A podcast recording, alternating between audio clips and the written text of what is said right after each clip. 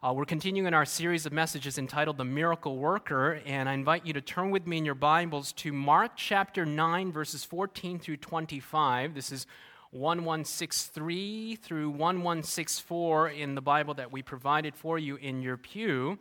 1163 and 1164, Mark chapter 9, verses 14 through 25. I'll re- be reading from the New King James Version. This is actually the last in our series of messages entitled The Miracle Worker. It's part five, our last installment of this series, and I want to invite you to turn with me as we study this portion of Scripture here this morning. Mark chapter 9, verse 14 through 25. And when he came to the disciples, he saw a great multitude around them and the scribes disputing with them. Just prior to this, Jesus has gone up to the mountain, and this is known as the Mount of Transfiguration. It was a glorious experience, and this picture or this artist depiction doesn't do it justice because it was here that Peter, James, and John went with Jesus up to the mountain, and Jesus was transfigured before them. Moses and Elijah were there. They were communing with Jesus, and Peter, James, and John saw their beloved master glorified before them. Desire of Ages actually tells us that after he came down from the mountain, the glory of God was still radiating from the presence or from the countenance of Jesus Christ. This is the experience that they've just had. They're coming down from the Mount of Transfiguration down to the other nine disciples, and they're walking up to a great multitude, a scene that is taking place. Verse 15 Immediately, when they saw him, all the people were greatly amazed and running to him. And the, he asked the scribes, What are you discussing with them? Then one of the crowd answered and said, Teacher, I have brought you my son who has a mute spirit.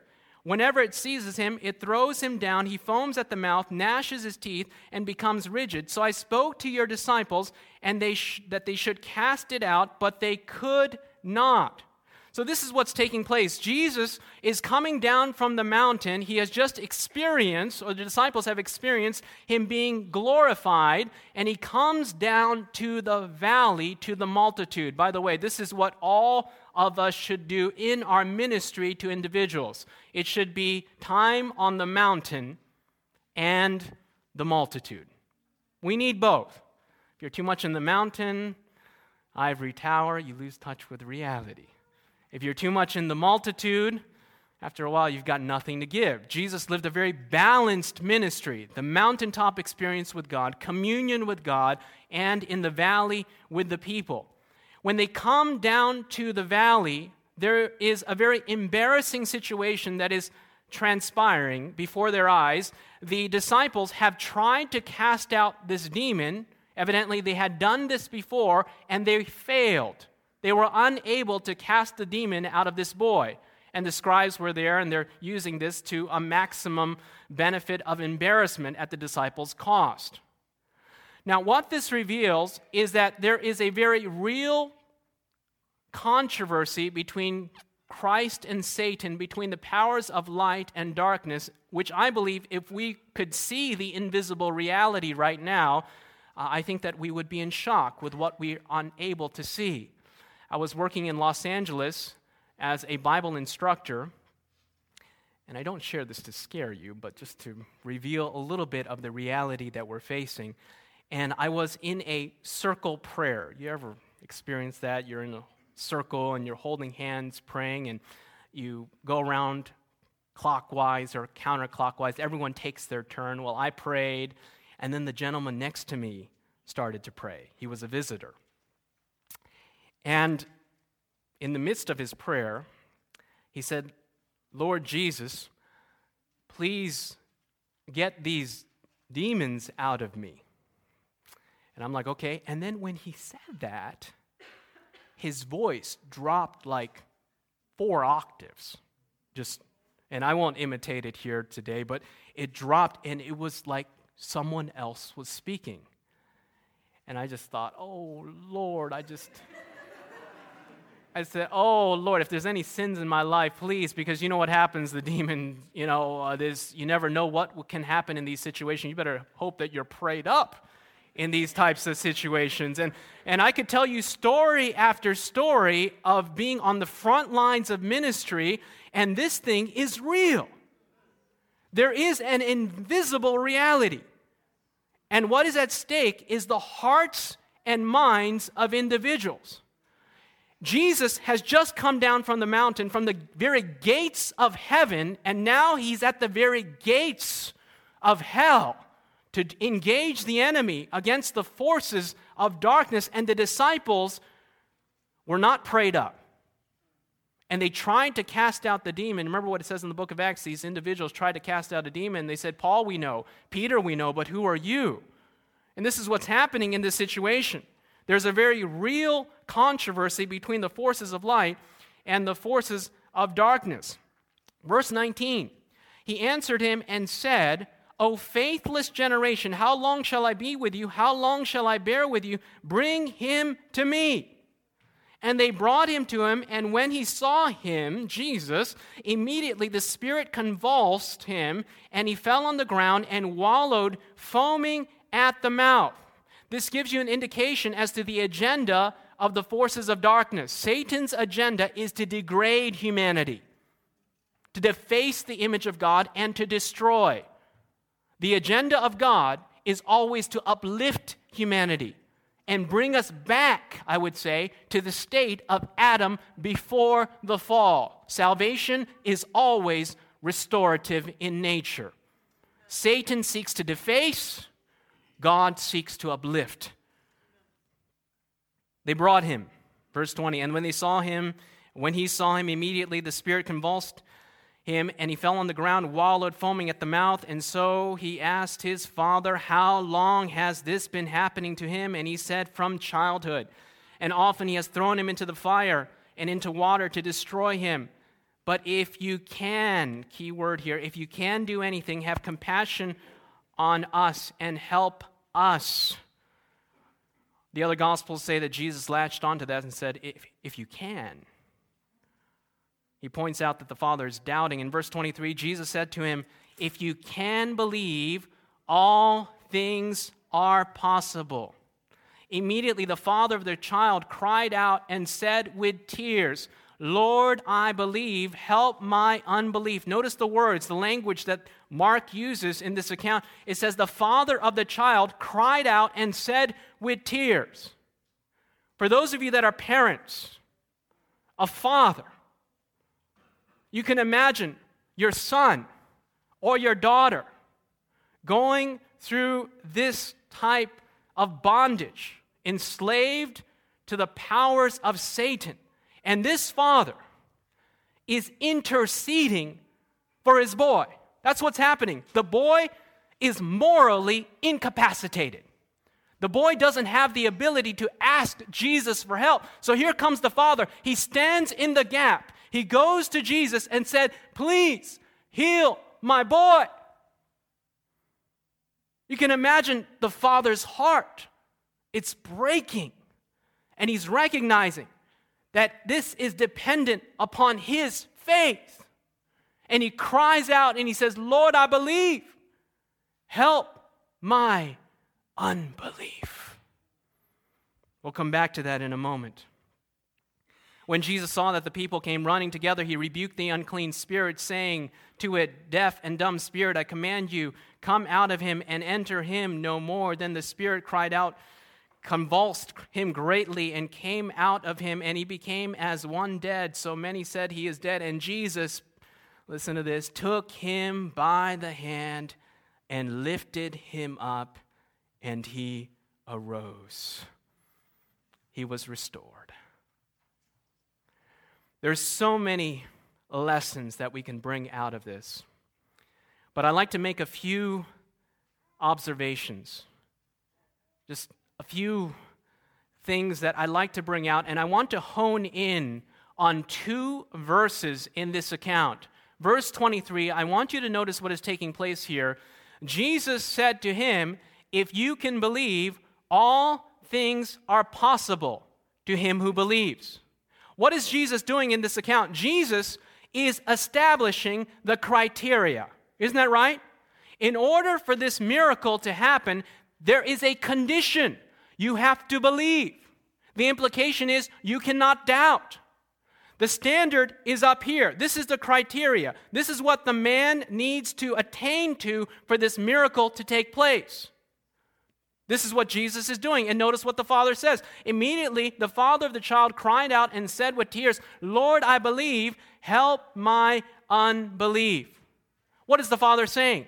The father is saying, Look, I know, Jesus, that the standard is up here, but I'm down here. This is the tension in this verse. This is the deficiency. This is the gap. Help me in my deficiency. And I've drawn a little graph here for our benefit, for our, our illustrated purposes, to what is taking place in the narrative of these two verses. So here is the standard Jesus says, You need to be up here. This is the criteria. This is the ideal. This is the condition for this miracle to take place. You need to believe, and then all things are possible. But the Father recognizes his deficiency. He says, Look, this is all I've got. I believe, and it's down here. I will never reach the ideal. This is the tension in this verse, in the moment of desperation. That's why the father cries out in tears. He's recognizing that he does not have what it takes to achieve what God is calling him to do. So, this is the deficiency right here. And so, notice what the father says. Immediately, the father child cried out with tears and said, Lord, I believe, help my unbelief. So, this is what happens. The father knows he's not up here, he is down here. He knows he will never attain the ideal, the condition. So he cries out and says, Lord, help me in my deficiency. This is the gap. This is the chasm I will never attain. Help me. I would argue that those words, help my unbelief, are the most critical words, the most crucial, the most pivotal words that you can ever say in your Christian experience. This is what's taking place. The father asked for help. Now, I want us to think about this word help. There's several implications. Number one, help involves a minimum of two parties, usually. All right? It's between two parties, two entities. The other implication is that the person calling for help has an innate recognition of his inability. Isn't that right? When you ask someone for help, you are asking because you recognize that you cannot do this. You're incapable. You're incompetent. You need help. If you have everything together, why ask for help? Right? The other implication is that the other party of which you are reaching out to for help has the capability to assist you. So that's the whole concept of help, all right? So when you call for help, it's a recognition of your inability and the other person's ability. It's a recognition of your incapability and the other person's capability. There's a third implication of help. When you ask someone for help, not only are you asking them for assistance, but implied, you are also granting them permission to assist. You are not only giving them, you know, the opportunity to assist, but you're giving them the authority to assist, the right to assist. That's the implication of help. So, this is what takes place. You know, let's say this has happened to you before. Don't raise your hand for the last few weeks. All right, let's say you are driving a little bit too fast or the roads are slippery and you go out of control and you end up stuck by the side of the road and you ask someone for help. All right? When you ask someone for help, you're asking for their assistance. But at the same time, when you ask someone for assistance, you're giving them the right, okay, if it's a tow truck, to touch your car. Isn't that right? You're giving them the authority to help you by moving your vehicle. Let's say that we are at the grocery store, or let's say that you are at the airport, okay? And you see someone that is really struggling. They've got bags up to here. I, they can't even see the counter. I mean, they're walking around. Now, when you walk up to that individual, we know this inherently. When you walk up to the individual, you don't just take their bags. Okay? They'll probably think you're, you're mugging them or something. They'll be like, police, you know, uh, what, are you, what are you doing? You don't walk up to someone and say, hey, let, let me just grab your bags, let me help you. No, no, no, no. You walk up to the individual no matter how much they are struggling. Isn't that right? All right? No matter how much they're floundering around, all right? They're walking into the airport. The first thing that you do, you walk up to them and what do you say? Can I help you? Isn't that right? And when they give the okay, when they give the, their consent, and only when they give their consent, do you take their bags. This is exactly what takes place. We know this. When you help someone without their consent, that is not really helping them, especially in this case. They feel like they're being violated. So, this is what the Bible presents the permission to assist. This is the concept. When the father cried out for help, he wasn't convincing God to help him. He was giving God permission to assist him. He's giving God the authority to assist him. This is the concept of help in the Bible. This is a quotation from You Shall Receive Power, page 41. Listen to this. Everything that God could do, listen to these words. Everything, how much? Everything that God could do has been done for the salvation of men. All right? Praise God. What's he talking about? We're told in the Desire of Ages that all of heaven was poured out in the gift of Jesus Christ. When Jesus came to earth, if you were to look at the bank account of heaven, it would have been zero, empty. When Jesus came, everything was given. There's nothing more that God could have given. Everything that God could do has been done for the salvation of men. In the one rich gift, He poured out the treasures of heaven.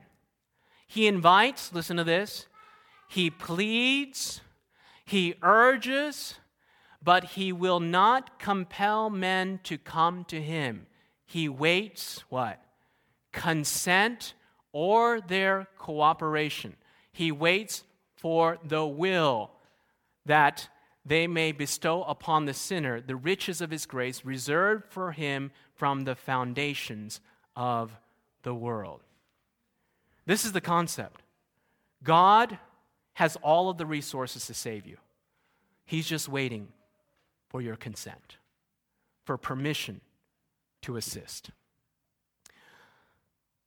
I'm, I mean, just looking at this picture just sends shivers down my spine because I'm allergic to doctors. Uh, I'm your typical male because I, I read about this in an article that males do not go into the doctor. A couple weeks ago, uh, oh, actually, I should say a few months ago, my wife just casually told me, Oh, by the way, you have an appointment. Um, I, I hadn't been to the doctor in probably, I mean, don't let this baby face fool you, probably 20 years. Okay? And uh, I mean, it was a surreal experience being there. Uh, uh, just, just interesting. But there were all these forms I had to fill out.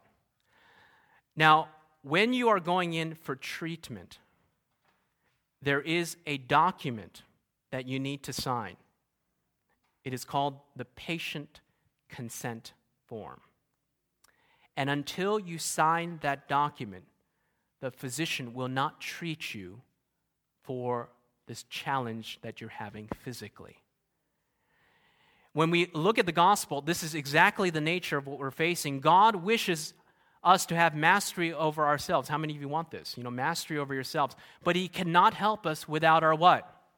Without our consent and cooperation. The divine spirit works through the powers and faculties given to man. Of ourselves, we are not able to bring the purposes and desires and inclinations into harmony with the will of God. But if we are willing to be made willing, the Savior will accomplish this for us. This is the beauty of the gospel. Is that, look, you will never be good enough. This is the reality. Many people say, look, I will come to Jesus when I have my life put together, when I'm good enough, when I've taken care of my habits, whatever it may be. You know, they say, look, I can't come to Jesus until XYZ, whatever it may be. But the reality is, you will never be good enough. God says, look, just, just come.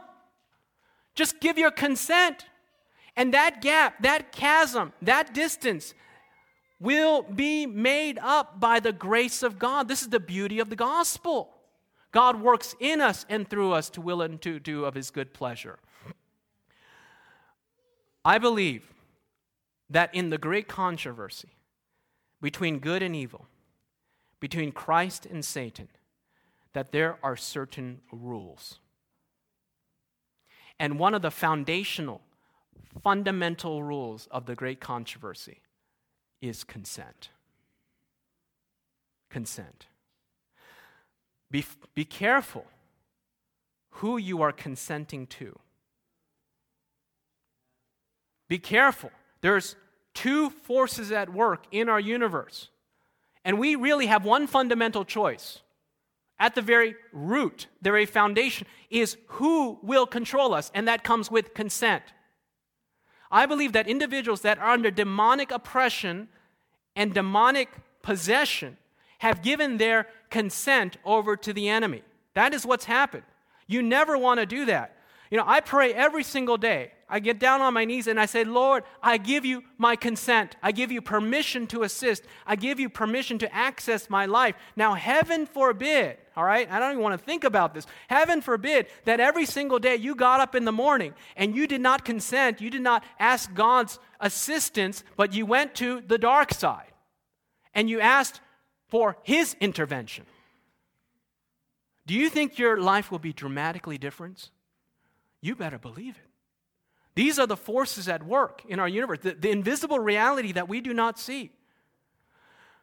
This is a quotation from Adventist Home 405. Listen to this. We should ever keep in mind that unseen agencies are at work, both evil and good, to take control of the mind.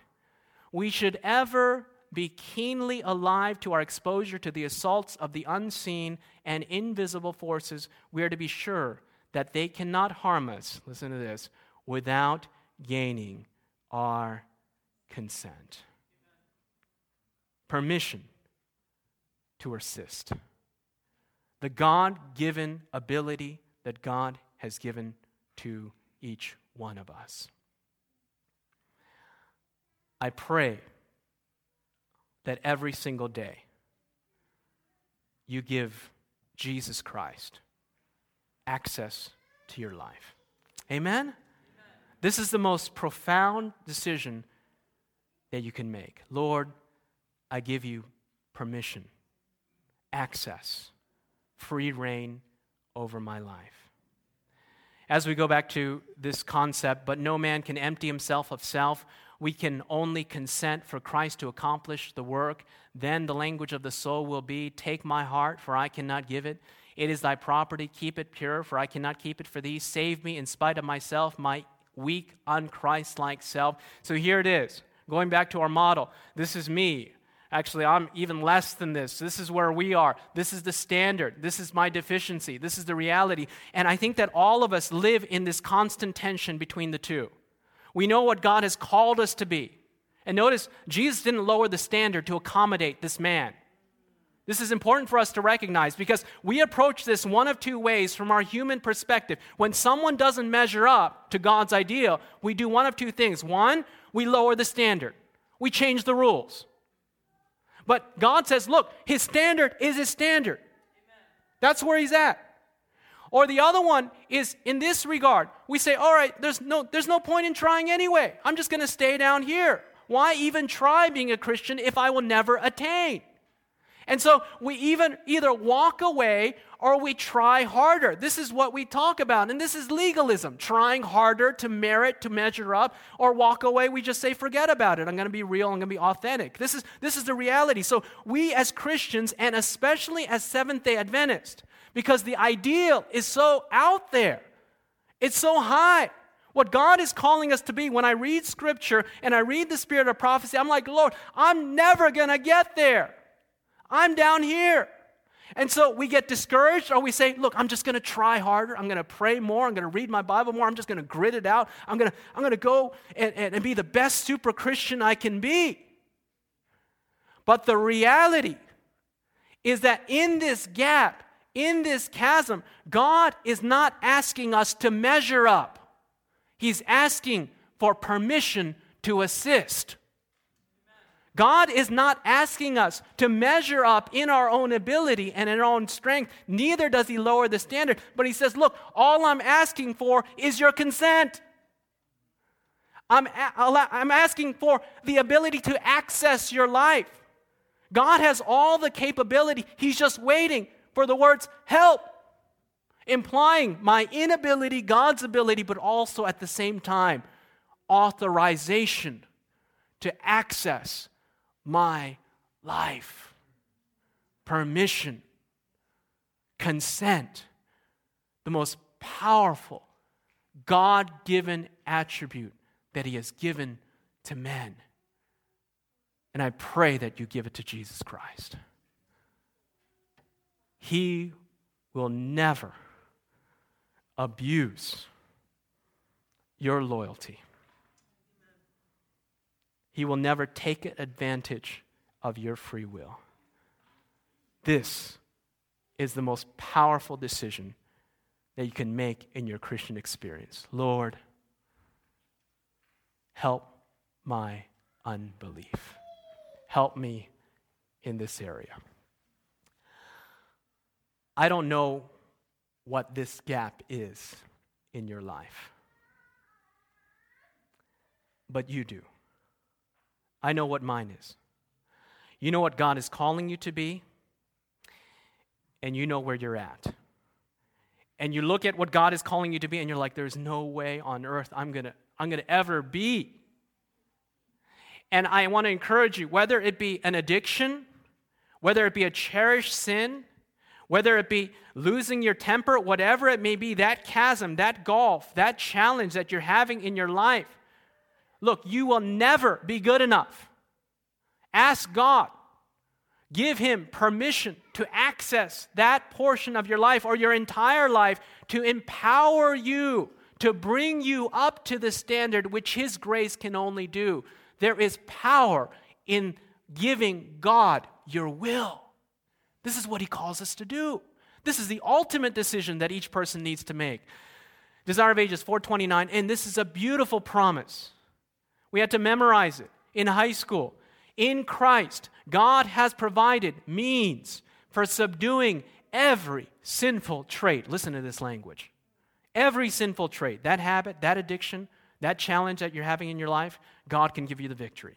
In Christ, God has provided means for subduing every sinful trait, resisting every temptation, however strong. But many feel, listen to this, that they lacked faith and therefore they remain away from Christ. Let these souls, in their helpless unworthiness, cast themselves upon the mercy of their compassionate Savior, grasp his promise, Him that cometh to me I will in no wise cast out. Cast yourself at his feet with the cry, listen to this language here Lord, I believe.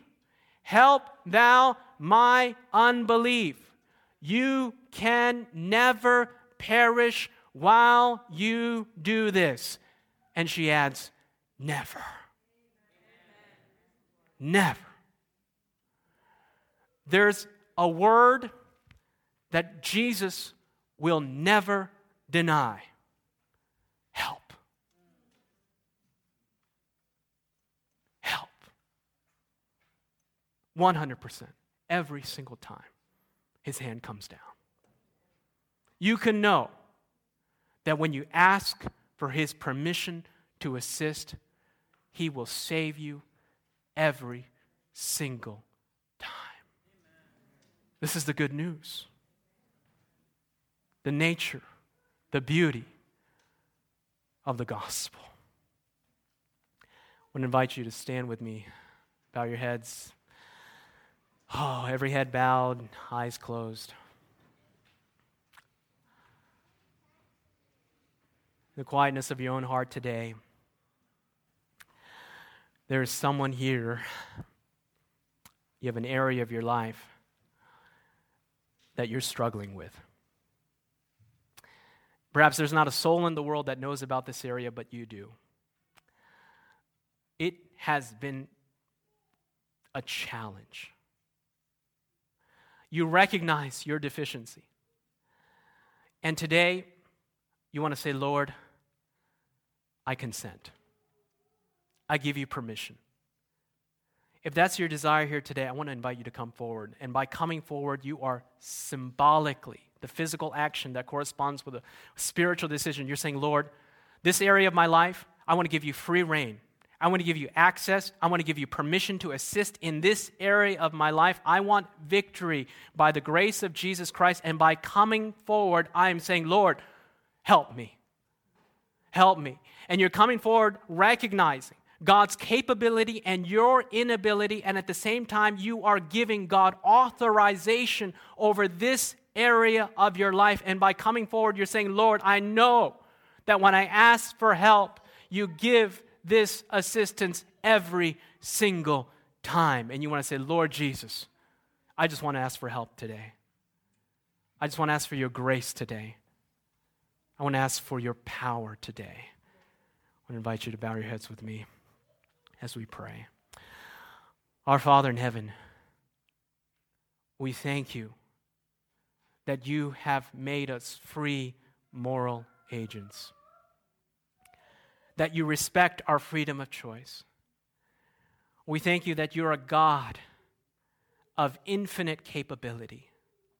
And today, I pray especially for the individuals that have come forward. Lord, they have a challenge in their life. They have an area of their life that they're struggling with, this area of their life in which they feel their keen sense of deficiency. And I pray today, pleading the blood and the merits of Jesus Christ, Lord, we are pleading with you to help us. We are pleading with you to assist us. We are giving you authorization over this part of our lives. Lord, we consent. Take our hearts because we cannot give it. Make us willing to be made willing. Lord, help us. We cannot help ourselves, Lord. Make up the gap of our deficiency and our human weakness. Lord, we consent to you today. We give you permission to assist us by your grace and by your spirit. And may each person that has come forward here today walk away with the assurance that you have granted all of us the victory through Jesus Christ. For we ask these things in Jesus' name. Amen. Amen. This media was brought to you by Audioverse a website dedicated to spreading God's Word through free sermon audio and much more. If you would like to know more about Audioverse, or if you would like to listen to more sermons, please visit www.audioverse.org.